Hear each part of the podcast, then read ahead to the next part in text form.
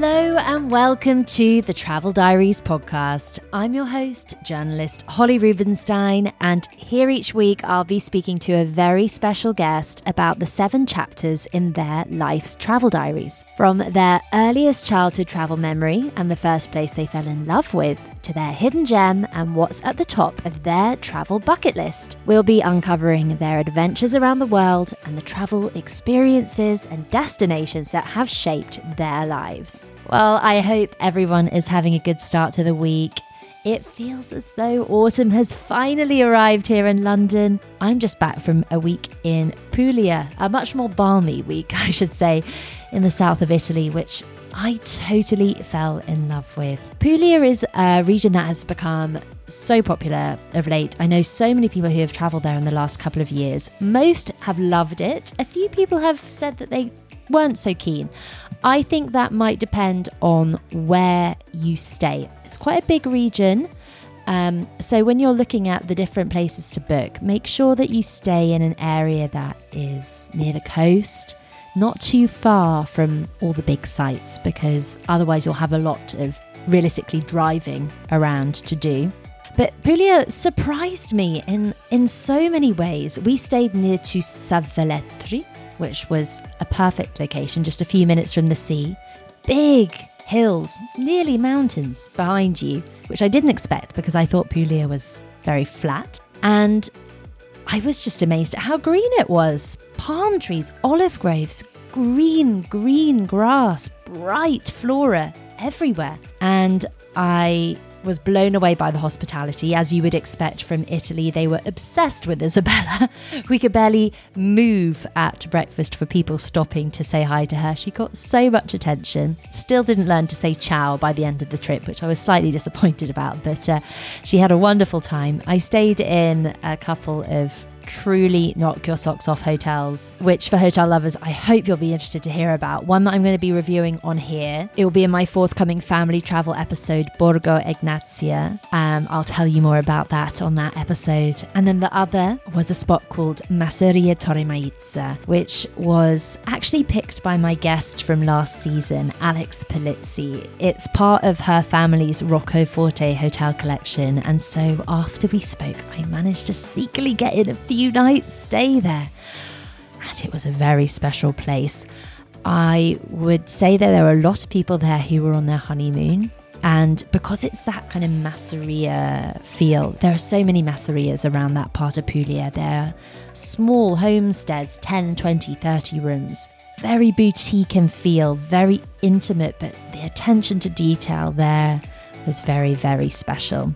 And Borgo Egnazia, wow, it blew me away. You might have seen it on the amazing Hotels Life Beyond the Lobby series on the BBC at the moment. It was on just a few weeks ago. I need to watch the episode. I didn't want to watch it because I didn't want to spoil the, the surprise of visiting it, but I can't wait to share more about it. Needless to say, it was a place that was perfect for children. And I will tell you more about the region and my experience in a little bit more detail next week, as my guest, coming up next week, coincidentally has just made a TV show all about the region. So that was perfect, and we had a little deep dive into our recommendations. Okay, on to today's guest. This is an exciting one. The Queen of British Soul, a West End superstar and Olivier Award winner. If you've ever swayed to the rhythms of Beverley Knights songs like Shoulda Woulda Coulda, Come As You Are, you know that Beverley's voice has the power to transport you to another world. But what about the destinations that have transported her? She's a seasoned traveller with a passport filled to the brim with stamps from all over the world. And today she's going to take us on a journey through her most meaningful travel experiences from New York to Brazil, Jamaica to the Bahamas with such clear passion for travel. She's got stories that will make your wanderlust soar. So get ready to join us as we explore the world through the eyes and the incredible voice of the one and only Beverley Knight.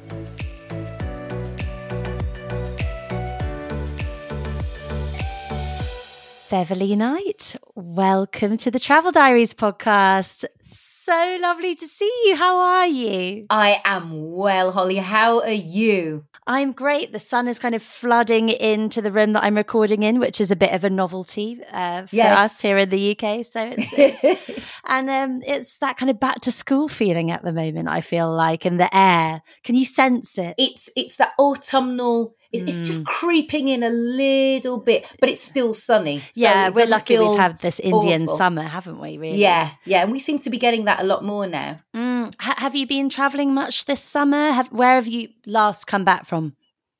So um, I have been doing a bit of traveling. I've literally just got back from Turkey. Ah, welcome back.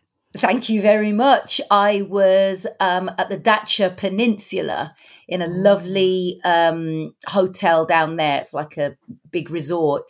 And um, I was celebrating my friend's daughter's 30th.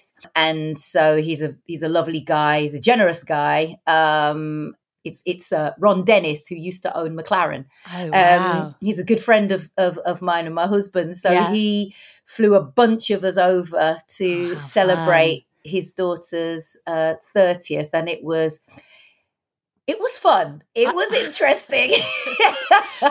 I've not been to that part of Turkey. Like, what what's it like? I, I I know that it's incredibly beautiful. It's funny because in my mind, I, when I when if you say Turkey to me, I think of Istanbul, people, busy, traffic, can't move, stunning architecture, you know, the Bosphorus, and uh, that's my my abiding image. But I know that's not the whole story because Turkey is a huge country.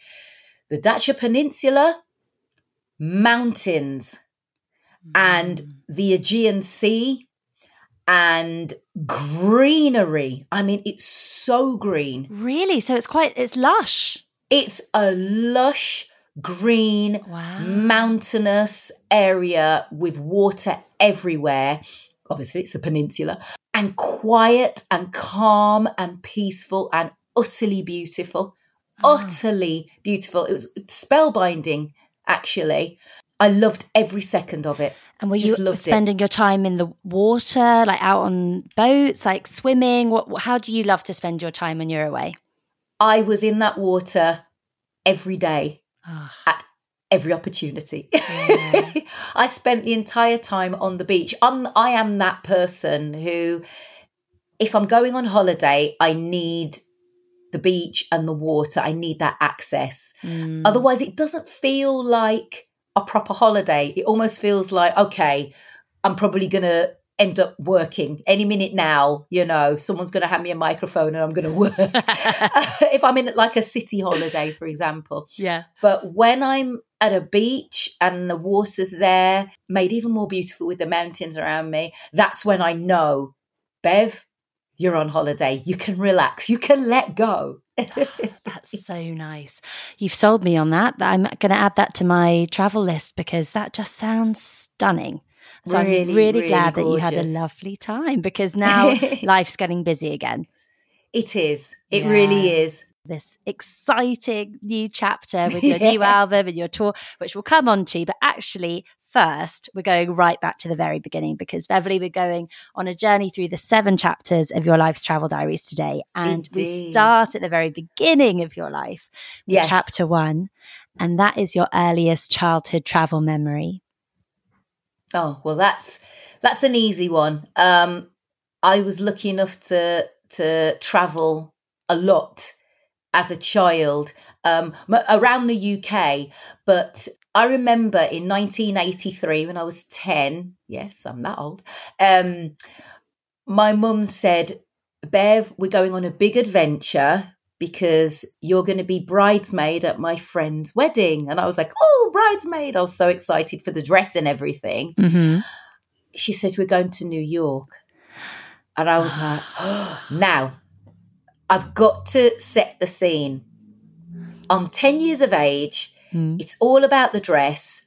But on TV at that time was fame and Hill oh Street gosh, Blues. Yes. You know, and these are things that were set in New York City. And that was where I was going. Oh yeah, my God. The excitement. The excitement.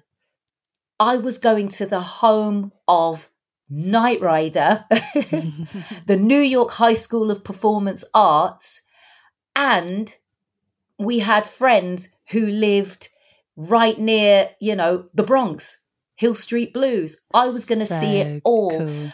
And so for me, going to New York, I flew on TWA, which doesn't even exist anymore. There was yeah. a smoking section at the front. You know, definitely doesn't exist anymore. I had the um, absolute thrill of going to the cockpit so I could look. I mean, these things just don't happen. Looking around at all these switches and buttons and things yeah. and, and looking out the window and looking at the clouds below me. I'd never seen anything like this. It yeah. was the first time I'd been on a plane. Um, How the, exciting. The, the excitement was in overdrive. But then arriving at, at New York at JFK airport and the chaos and the madness and everybody shouting and, you know, and then the journey into NYC itself. Oh my God. I mean, I'd never seen anything like it. Yellow cabs everywhere, people everywhere, skyscrapers, you know, the accent, which of course I was already um, well versed in performance by then. So the first thing I did was try and get the this very specific New York accent. Copy the New belt. York, New York, the New, the New York with the New heavy York. tongue. You yeah. know. So I was. That's, that is oh absolutely God. nailed it right there. I, it, this place blew me away, and because uh, Knight Rider was in its absolute zenith, of course, for me, in my 10 year old imagination, every third car I saw was a Pontiac Trans Am. uh, it wasn't. It absolutely wasn't. Um, but there were, you know, black Pontiac Trans Ams everywhere and you know and then I, I was like oh my god look there's Knight Rider. Mum mum Knight Rider's over there. There's another Knight Rider. I mean i was mesmerized by this this place you know? And we actually my uncle we went to visit my uncle. Uh, i've got loads of family who, who live in new york. And my uncle could see my excitement. So he took us on a sightseeing tour. Uh so um, he had an old Lincoln Town car. Mm-hmm. Um, and then big, wide cars. Big, wide car. And so we're off and we're looking out the window. And he said, You're a performer, aren't you? And I said, Yes, uncle. Because this was the first time I was actually meeting my uncle as well. This was a a lot of my family I'd never seen. We only spoke long distance on, on the, the, phone. On the phone. Um, remember those old dial-up phones? Yeah. So, so, so wow. I, so it was so meaningful in many ways because you're also absolutely. connecting with family. That's right. So I yeah. was meeting a whole bunch of family I didn't know. Um, but yeah, we we were in the back of his his Lincoln Town car, and we're traveling and we're traveling, and then we arrived at the New York High School of Performance Arts, or what it, you know, the building that it's based on, that, that that fame was based on. I couldn't even speak. I was so knocked out, so knocked out that I was seeing the home of of Leroy and Bruno and oh my god and Laurie and oh, it just thrilling. We drove through the Bronx um you know and i saw a police car i've got a picture somewhere of me with a with a policeman looking pleased as punch you know and hill street blues came flooding back it was incredible the statue of liberty and then the thing that really i haven't even talked about the wedding because to me the wedding was secondary at this point even yeah. though i was initially excited about the dress yeah. um but the the thing that really crowned new york city for me was standing on top of the roof of the South Tower of, yeah, the Twin mm. Towers. Mm. Yeah. The most, one of my most treasured memories now is that picture of me, my my mum's friend's uh, father, um, and my cousin with just the blue sky behind us on the roof of the World Trade Center, the South Tower. Mm. Who knew what was going to happen all those years later? But I still have those incredible those memories. memories. and I've got goosebumps thinking, thinking about, about, the whole trip. Absolutely incredible. And so when you then landed back in England, yeah. Did that energy, that excitement that you experienced seeing like the fame mm. building, mm. you know, did that spur you on in your, you know, your your passion for singing and your passion for performance? That visit crystallized everything for me really about where my life and my career was going to go. Oh, that gives me shivers. Honest to God. Mm. 10 years of age, I had no idea how I was going to get there, but I knew, I knew I was going to make it even at that early age, because the world was not as big and as terrifying um, and as remote. You know, that the, the idea that I could sing and dance and act, well, not so much the dancing, but sing and act um, in my in my adult years, I, I it didn't seem so far away. The dream mm. wasn't somewhere over there that I was never ever going to reach because I'd seen it, I touched it, I'd yeah. been there and I knew I could do it. Uh, and I held on to that my entire life until, and it only took, you know, 11 years later, I signed my first recording contract. Yeah. I so mean, that's was, not was, a long time. No.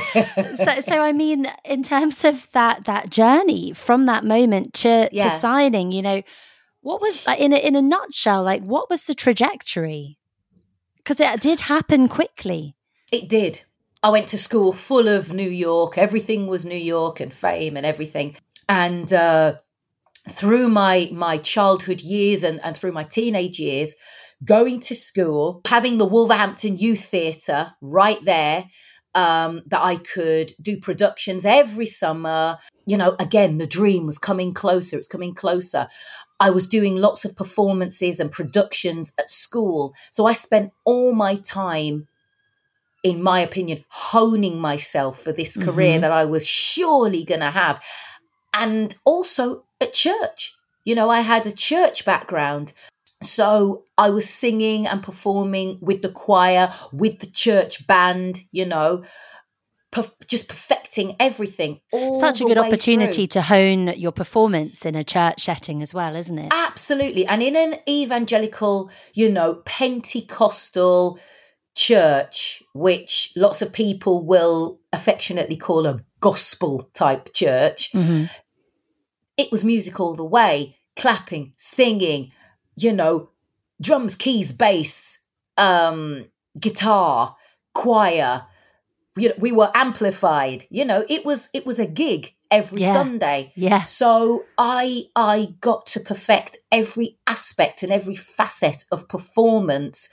Um, kind of in a in a informal context in church, in a more formal context with the Wolverhampton Youth Theatre and my school. And all of that crystallized and came together when aged about 19, I was singing in a club in Wolverhampton. Um, it was the birthday party of a community radio station and me being the local talent i was asked to go and perform and they'd got a big you know artist to be the headline act he was having a um, hits at the time you know r&b soul music mm-hmm. his a&r saw me perform he traveled with him oh, right. and that was how i got my deal wow.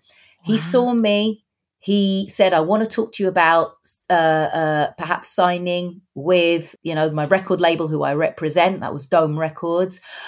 I said to him, I think I'm really good, but if you think I'm really good, you'll wait for me to finish my degree. Wow. Can't believe those That is very out. sensible. I it's sensible, but like, oh my God. I mean, he could have walked away and gone, she's not serious. Yeah. But was that your parents? Had they instilled that in you? Like, I need to get had. my education under my I'm, belt. absolutely. And mm. I was really bookish. I still am. I'm still quite let's be honest, I'm, I'm still a nerd at heart. I, I love study. I love books. The coolest nerd that I've met. coolest nerd. Come on, singing nerd. But I, I wanted to stay on and do my my um you know finish my education. Well, up to that point, you know, get my degree. Mm. And my mum and dad were absolutely, you know, you will finish your degree. So I said, you'll wait for me. They waited and I mm. signed in the final year of my degree. Good for you. What amazing and, story. Yeah. And the rest was history. And the rest is history. Let's pause there, Beverley, and just move on to chapter two. That yes. is the first place you fell in love with. I mean, clearly you fell in love with New York, that's for sure. Oh, there is no two ways about it. New York to this day has my absolute heart. I love that place. Mm. Love it. And do you go back a lot still? Yes, every opportunity. Honestly, I go there and I feel, I don't know, I feel like the all conquering hero. I feel as though this is the place where dreams happen. This is the place where you can do anything you want. You can be whoever you want to be, and no one's going to look at you and go, Oh, look at that weirdo walking down the street everybody's a weirdo in New York. yeah, it's so true. It's you so know? true. And when you go, and so when you go there now as grown up Beverley rather than little yes. Beverley, um, what are the things that you always do? Are there some? Uh, do you have some spots that you just love to go back to? Yes. So there's a place in Midtown, a place called Tea and Sympathy. It's a British spot. she comes all the way to New York to go and eat Welsh rarebit and spotted dick. But because it's in the middle of New York and it's so unexpected, I have to go. You know, yeah. if I want a proper decent cup of tea, you're not going to get a decent cup of tea anywhere in in in New York unless you go to Tea and Sympathy. It's run by two lovely Brits. Um, so it's the real deal. It's not New Yorkers trying to do something here. It's actual Brits. and they run the place and it's gorgeous. You can get everything you want. So if you just want a bit of home for five minutes, you know, go to tea and sympathy. It's great. But outside of there, if you want the real kind of Harlem experience, um, you got to head north. if you're in Midtown, you got to head north uh, get on that A train mm-hmm. um, or drive up Amsterdam. Um, and eventually, the other side of Central Park, you'll get into the world famous Harlem. It is not dodgy and dangerous like people always said it was. It's frankly, it's quite gentrified now. But mm. there is a spot on 126th called Sylvia's, and it does soul food, mm-hmm. um, but New York style. So if you want that African American eating experience, go to Sylvia's, but go on a Sunday where they do a gospel brunch and oh, wow. you can sit around and um, eat, you know, your your your collard greens and your smothered chicken and you know all of that, all that good stuff. Uh, your macaroni cheese, pumpkin pie, and you will have a bunch of singers come out and sing gospel music while you eat. That is it's a glorious. perfect Sunday. Perfect it Sunday. It really is. And it's only a little hop, skip, and a jump across the road from the Apollo, the famous Apollo Theatre, um, where just about everyone who is anyone has performed, especially in the area of, you know, the black music uh, American experience. Absolutely everybody's been there. Absolutely everybody's played there. It's glorious. Absolutely glorious. Brilliant recommendation. And I mean, you know, as such a veteran of the stage, is there a production that you would say that you've experienced mm. um, in New York on Broadway that if we were traveling to, to, to New York that we just have to see, we have to get tickets for? Let me tell you, I first saw The Lion King on Broadway. Mm. That was the mm. first time I saw it. Before I saw it at home at the Lyceum, I saw it on Broadway. and I was with all my family. Maybe it's because I was with all my family. Um, but I won't give too much away for people who haven't seen The Lion King. But the opening number will floor you and will bring you to tears. It's the most moving opening I have ever seen mm. in theatre. Yeah in my life. You know what I'm talking about. I do. It's, I'm picturing there was um, a clip that went viral after um, the COVID lockdown when the UK cast came back together and they mm. sung that opening number in a rehearsal space. Yeah. And like everyone was in tears. It went viral. Yeah. I shared it on yeah. all of my social platforms. I saw it. And it was just, it's just the most rousing, powerful piece of music. And the also like, it's raw it's, it's so raw. Goosebumps. Oh my God, mm. again, second yeah. time. It's so incredible. I was in tears. I was in tears, absolute tears. It, it, one number in, and I was in tears. And you know, the the audience. This is New York. The audiences are very demonstrative. yeah, they're singing. People, they were moving. absolutely in it, and the place erupted, erupted after that one number. People were like, hell yeah, yeah, you know, it was just amazing. I would, if you, if you've never been to a theatre in your life ever, and, and you want to go, you got a trip to New York. If there's only one thing you see, get a ticket, see The Lion King, you'll never look back. You'll go to theatre because you'll want to experience that feeling over and over again. Hey, it's Ryan Reynolds, and I'm here with Keith, co star of my upcoming film, If, only in theaters, May 17th. Do you want to tell people the big news?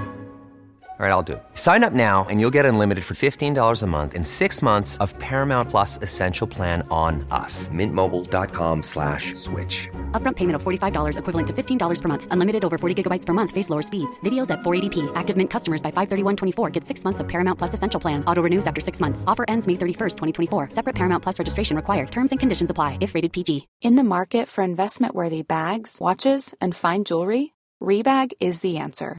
Rebag is a luxury resale platform where each piece is carefully inspected by experts to ensure quality and authenticity. Use Rebag to buy and sell finds from the world's top brands, including Louis Vuitton, Chanel, and Cartier. Head to Rebag.com to get 5% off your first purchase with code REBAGNEW. Shop today at Rebag.com. That's R E B A G.com. And use promo code REBAGNEW for 5% off your first purchase.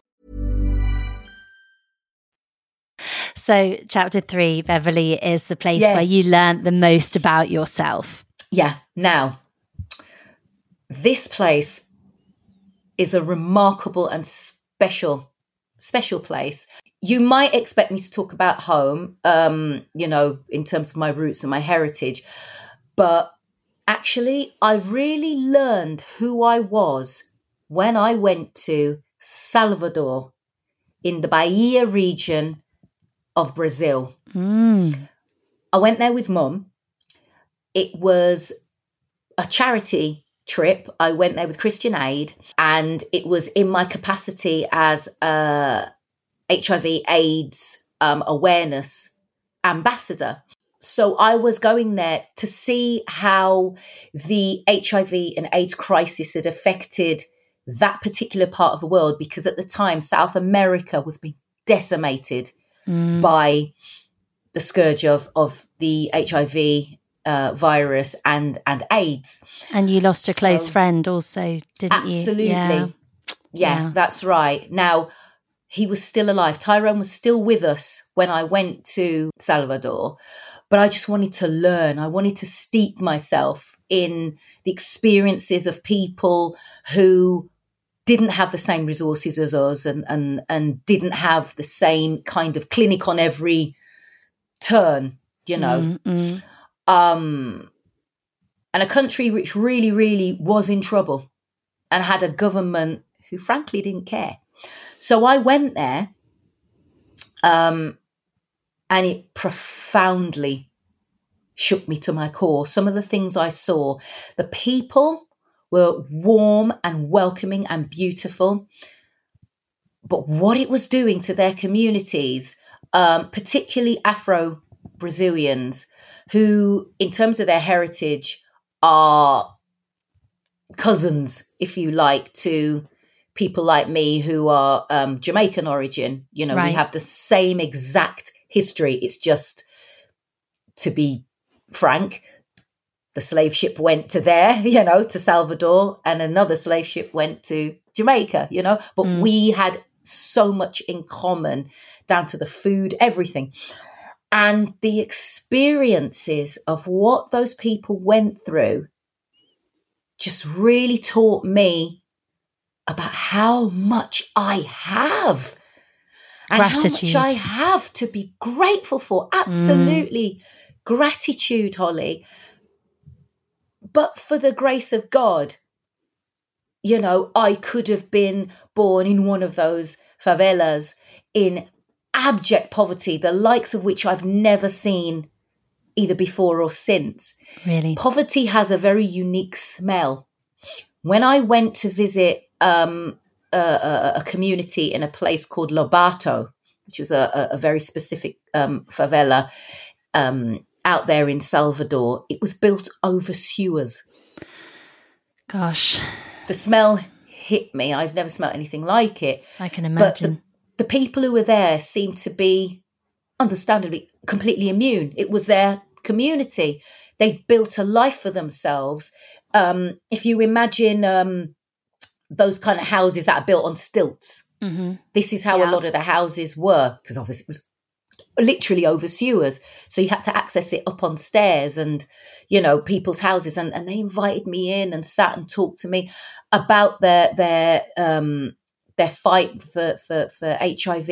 And it was the women who led the fight. They were out mm. there fighting for their primarily sons and, and daughters, taking the government head on, you know, challenging them. What were you going to do for our, our, our children? Um, and then also the social aspect of it, not just the HIV and AIDS fight, but because these people were seen as the lowest of the low and getting in the way of tourism. They were hidden away. They were persecuted in some hmm. cases, mm. in, in, in, in certain cases, you know, brutally, fatally, even. Honestly, that was an eye opener of a trip. And that made me think to myself, my God, Bev, you have no grounds to complain about anything. you literally the phrase first world problems yeah was was just brought to the forefront of my life in that trip. I absolutely love that place so much so that I wrote a song called Salvador um, on an, on one of my albums. Because it, it, just, just, affected you so much. So much and so deeply. It was a it was a blessing of a trip.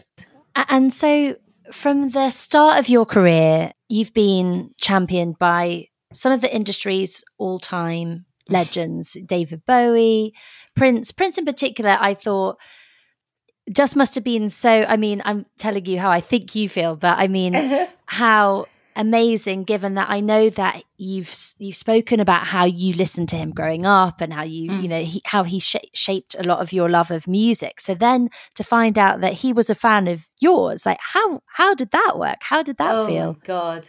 Prince is anybody who knows anything about me you know knows that I am a prince obsessive and have been my whole life you know uh, the prince is all over the walls of my house and I, I mean my poor husband, he just has to just deal with it. He just has to deal with it. Shaggy. exactly, exactly. I always tell people, you know, Prince was my first husband, and then I married James. um, I, I I first met Prince in 1999. it's you to love that enough. Um, he was over here promoting an, an, EP that he was doing, and I met him at the Mermaid Theatre. I was invited to, to, to see him do a showcase, and then after the show, I was taken round to very briefly just meet him, shake his hand, and my life was made. I've met Prince. I could die tomorrow. I was happy, but um, the story didn't end there. I saw him very briefly again uh, just later on that year because he was performing on the same TV show as, as I was, uh, right. uh, a show called The Millennium Tube, which was celebrating artists and everything of the millennium.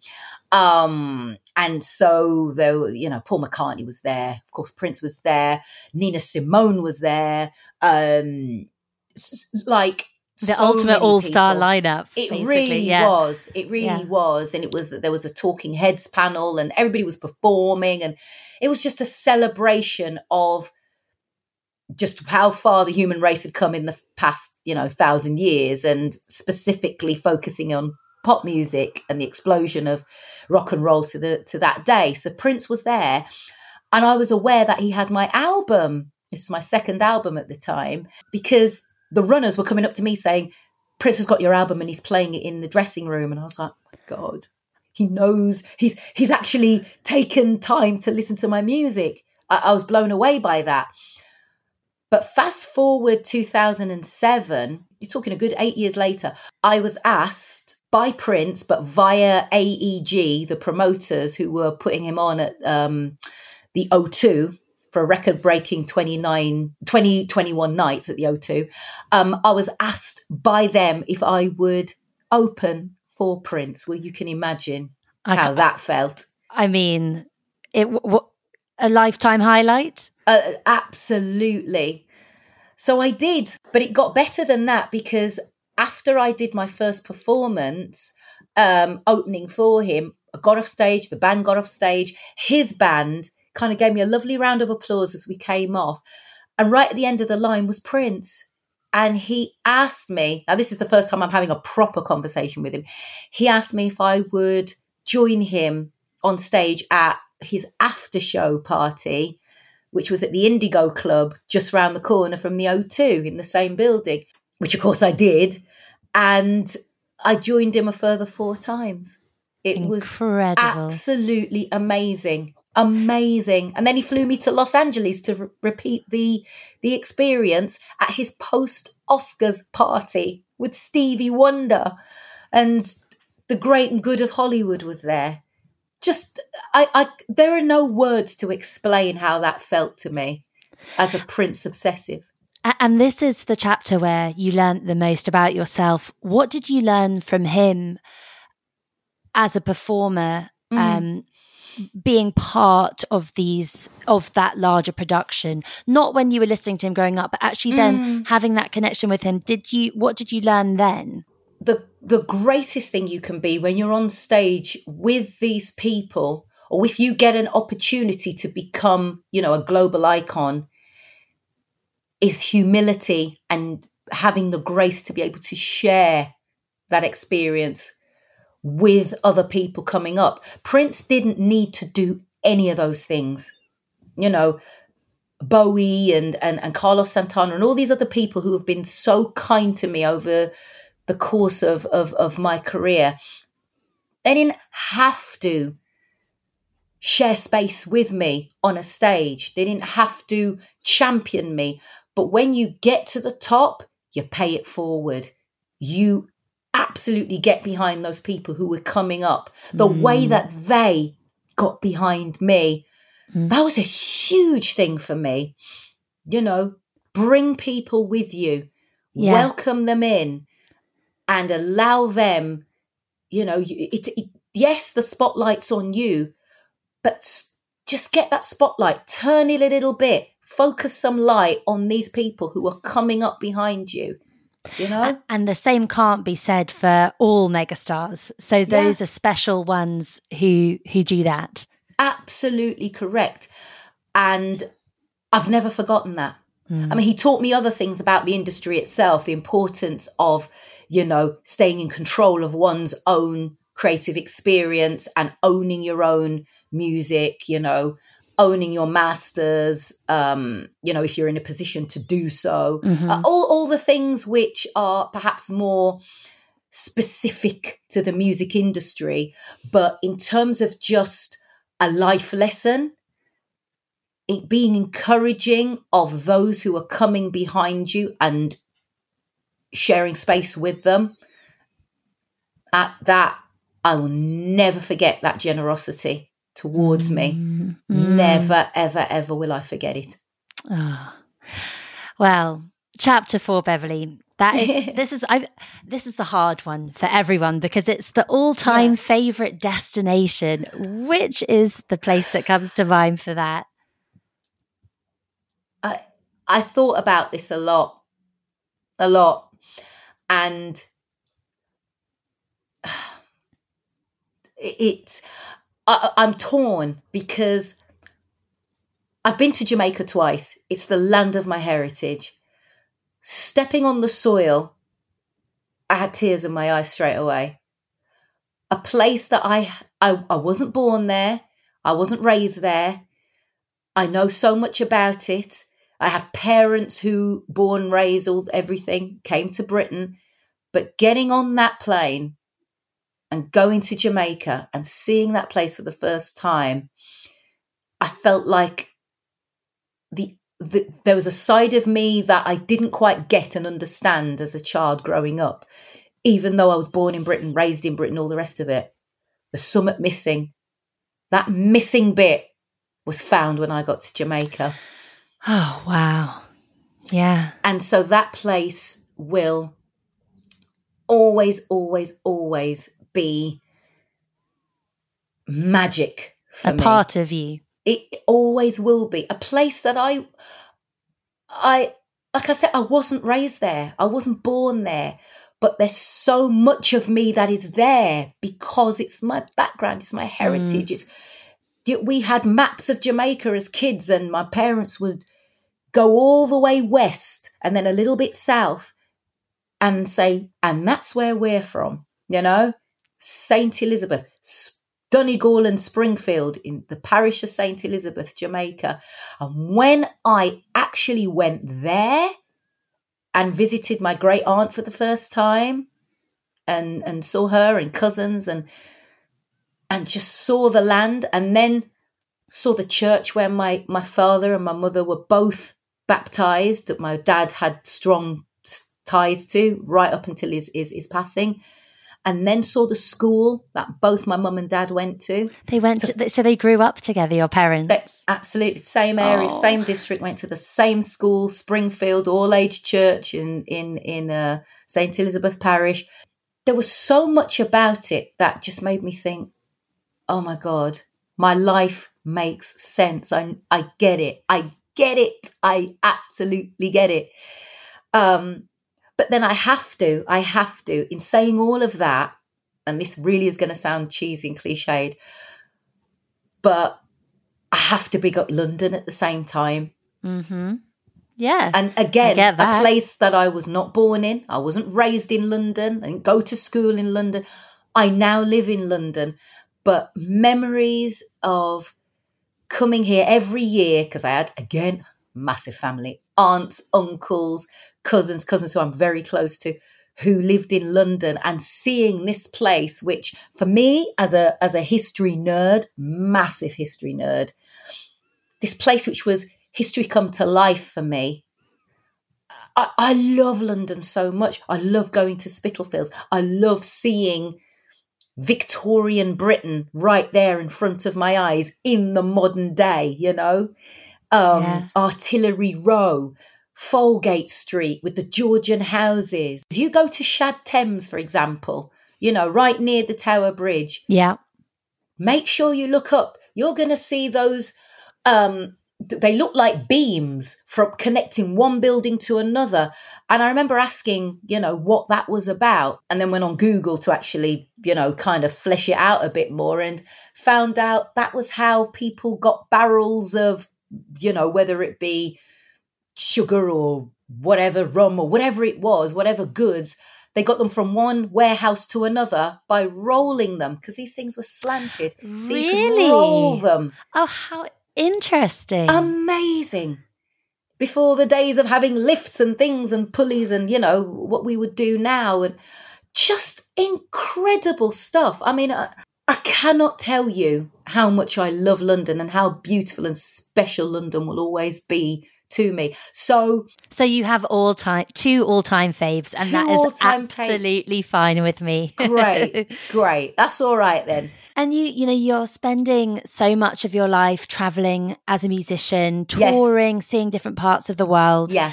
Chapter five is your hidden gem, which is a place that you love that maybe my listeners wouldn't know so much about. It could be a little cafe, it could be a city, but somewhere that is, you think, maybe a bit undiscovered.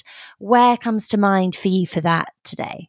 Now, it's it's known as a place where lots of rich and famous people live and go. And yes, there are lots of rich and famous people who live there, but there's also regular people who live there doing regular things. Um, but if you have the chance to fly to Nassau and then get a little plane from Nassau to Harbour Island, mm, in the Bahamas, in the Bahamas, it's gorgeous. It's gorgeous. Pink sands. It's tiny. You have golf buggies to get round. All those, you know, those beach buggy kind yeah, of. Yeah.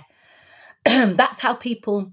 That, and that's how small it is as well, therefore. It's tiny. Yeah. You walk it easily. It's just so gorgeous. And there's parts of it that's still so kind of raw and charming. It's just, it's amazing. It's a beautiful, beautiful little place.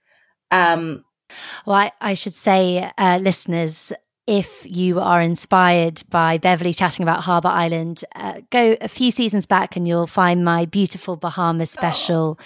with India Hicks, yes. who lives on Harbour Island. And she brings the island also to life beautifully and gives lots more recommendations. So don't forget to uh, go and have a listen to that as well. Absolutely. Yes, of course. India Hicks lives there. Um, Dave Stewart lives there. Lots of, lots of fun folk. And they just, just living their lives quietly, you know. Yeah, it's quite low key. Very low key. And it? that's what yeah. I liked about it. Quite rootsy. Very yeah. rootsy and very proud of its, you know, Caribbean heritage, you know. They celebrate um, Junkanoo there, which is a festival, and they mm. parade mm. through the streets, you know, kind of around Christmas time. It's so it's so rootsy and so it's not just all oh my god it's so fabulous it's not at all. It's um, it's an earthy place where uh, the the history from the Caribbean and then going right back to Africa is celebrated and and is so important and it's and everybody who goes there is expected to kind of adhere to that low key chilled way of living and I love that it's really really great mm. Yeah. Oh, sounds incredible. It, it, in contrast to that, then, from a, from the sublime to the ridiculous, chapter six is your worst travel experience or the place that you'd never go back to. What what have you had a shocker of a travel experience along the way? Sadly, I've had a few shockers. when you travel so much, it's not surprising, yeah, really. I've I've I've had a I've I've had several shockers but a place which lots of people go to and that I'm going to have to give another go but man I really I don't know. And this might surprise a few people. Chicago. Really? Interesting. Yeah. so what was it that didn't didn't connect with well, you? arriving there at Chicago O'Hare worst airport ever I've ever been to. If something's going to go wrong, it's going to go wrong at O'Hare. If you're going to get a cancelled flight, I mean, that happens a lot, but the ensuing fallout, mismanagement, and all the rest of it, it's going to happen in O'Hare. You know, I've. Word of warning. I've honestly.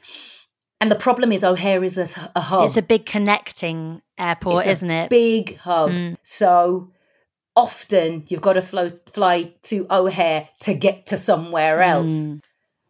I will do everything in my power to avoid flying to O'Hare because I'm going to lose uh, uh, uh, luggage, which has happened to me in O'Hare. I'm going to miss a connecting flight because the queue for just uh, getting through the security is crazy long and not enough desks are open, which has happened to me in O'Hare. Everything that can go wrong with travel has gone wrong in O'Hare. So I do everything to avoid it. But the one time that I actually went into Chicago and just hung around, I was so looking forward to it. House of Blues, you know, Al Capone and all the things that you hear about it. All I got were pretty, I'll be honest, miserable uh, people who were so wrapped up in their own everyday lives. Um, fair enough, but I found them quite hostile and quite rude. And it's the people that make a place. And it's the people that make a place, absolutely. The amount of times I would walk into a, a, a, a shop, I going there, I went there with my manager, went into a, a, a, shop, coffee shop, and that old adage of the, the, the people, uh, um, two people who are serving or meant to be serving, having a conversation. And I'm standing there, they're having a conversation. I'm standing there having their conversation, and I'm like, oh, excuse me, what do you want? Uh, uh, oh, oh, oh, excuse me, I've just come here to be served. Sorry. You know what I mean? Yeah. Oh my God. Yeah. Uh, you know, um, I've had people who haven't understood me, so they've quite rudely asked me, you know, to to to say something again and and then asked me if I spoke English. What? No, that's not cool. I mean, I'm I'm describing the people. You know, I, I'm I know Chicago has loads of great things about it. I know that, but the when you have a bad experience with humans, it really does put you off of a place. Totally, it does. Um, yeah. And somebody else really could have does. a completely different and positive experience right. with with the people. Uh, I, I mean, I'm sure that they do because, in fact, Chicago is often one of the most popular cities. Um, picked. That's right. So, but it's that's but right. it's your personal hu- human interactions. They can completely put you off a place. It really did because I even said to my manager at the time, is it me or is everybody here just not being very pleasant? They know, do have a every long, harsh winter, don't they, as well? They It do. is cold and it is windy. Yes, yes. Maybe I'll go back and have a, a whole new experience. But from airport to human interaction actually in the city, I was not a fan. I really didn't like it. I just found there was a, a, a hostility that was palpable and it really did put me off. But I'd be happy to hear other people's fabulous experiences of Chicago. And um, yeah, maybe it'll help me to change my mind. oh, Beverley, it's been so. I mean, I feel like we could chat for hours about your incredible travels, and it has been so lovely to chat Thank today. you. We're now at the final chapter, chapter seven, Oh. and that is the destination that is at the top of your travel bucket list. the one area of the world that I haven't had a chance to spend a lot of time in is the far east. And I've been to Thailand, but that was once. And I thought it was incredible and I loved it. But as someone who, I mean, typically, you know, I talk about food all the time, but as someone who loves the food, you know, I love my Thai food, I love my Japanese food. I want to explore the Far East much more. From a, a, a, um, a music point of view, I really want to play the Budokan in Japan. Um, I really, really want to see the Great Wall of China. I, I, I so would love to go and do that. Um, people talk about uh, Cambodia and Vietnam as being utterly beautiful. The age I am, when I think of Cambodia and I think of Vietnam, my mind instantly makes the association with war, which is not fair and not right. But, you know, that's, I can, when I was born, Vietnam was still happening. It was coming to a close, but, you know, it was still happening. And I remember, you know, the war in, in, in Cambodia and that. And so I want to go back and dispel that from my mind entirely Mm. because everybody I know who has ever been tells me it's beautiful. And I have lots of Vietnamese friends who tell me, Bev, you've got to go. It's the most incredible country. You would love it. You'd love the food. You'd love the experience. I want to go and see, you know, Singapore and and and Malaysia. You know, the, these are. I have again great friends who are from there. I feel a tour um, coming on. No, yeah, absolutely, absolutely. I, th- I think you need to make it happen. That is what I want to do. I'd love to tour that part of the world, you know, go to these special countries, Indonesia and, and, and all those countries, and perform, but not only perform, because performance often you turn up, you just see the building, the stage. And then on to the next. And yeah, then you're off. Yeah. yeah. I'd want to go and spend time in these places and experience just a little bit of what it feels like to, you know, live your life there, somewhere which is so far away from my own experiences of life. Well, I have absolutely no doubt that you will get there. Yeah. you will because you you have that energy that will make it happen. it is my my dream and I will. I absolutely will make that work one day. One day soon. I hope so. Oh, thank you so much, Beverley Knight. Those were your Even when we're on a budget, we still deserve nice things. Quince is a place to scoop up stunning high-end goods for 50 to 80% less than similar brands. They have buttery soft cashmere sweaters starting at $50, luxurious Italian leather bags, and so much more. Plus, Quince only works with factories that use safe, ethical, and responsible manufacturing. Get the high-end goods you'll love without the high price tag with Quince. Go to quince.com/style for free shipping and 365-day returns.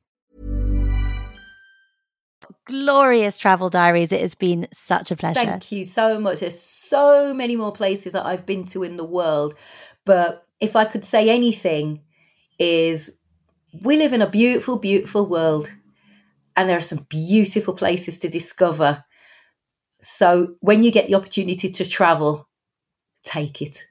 Take it and see things that you haven't seen before through the eyes of people you've never met before. Mm, beautiful words to end on. Thank you. Thank you so much. My pleasure.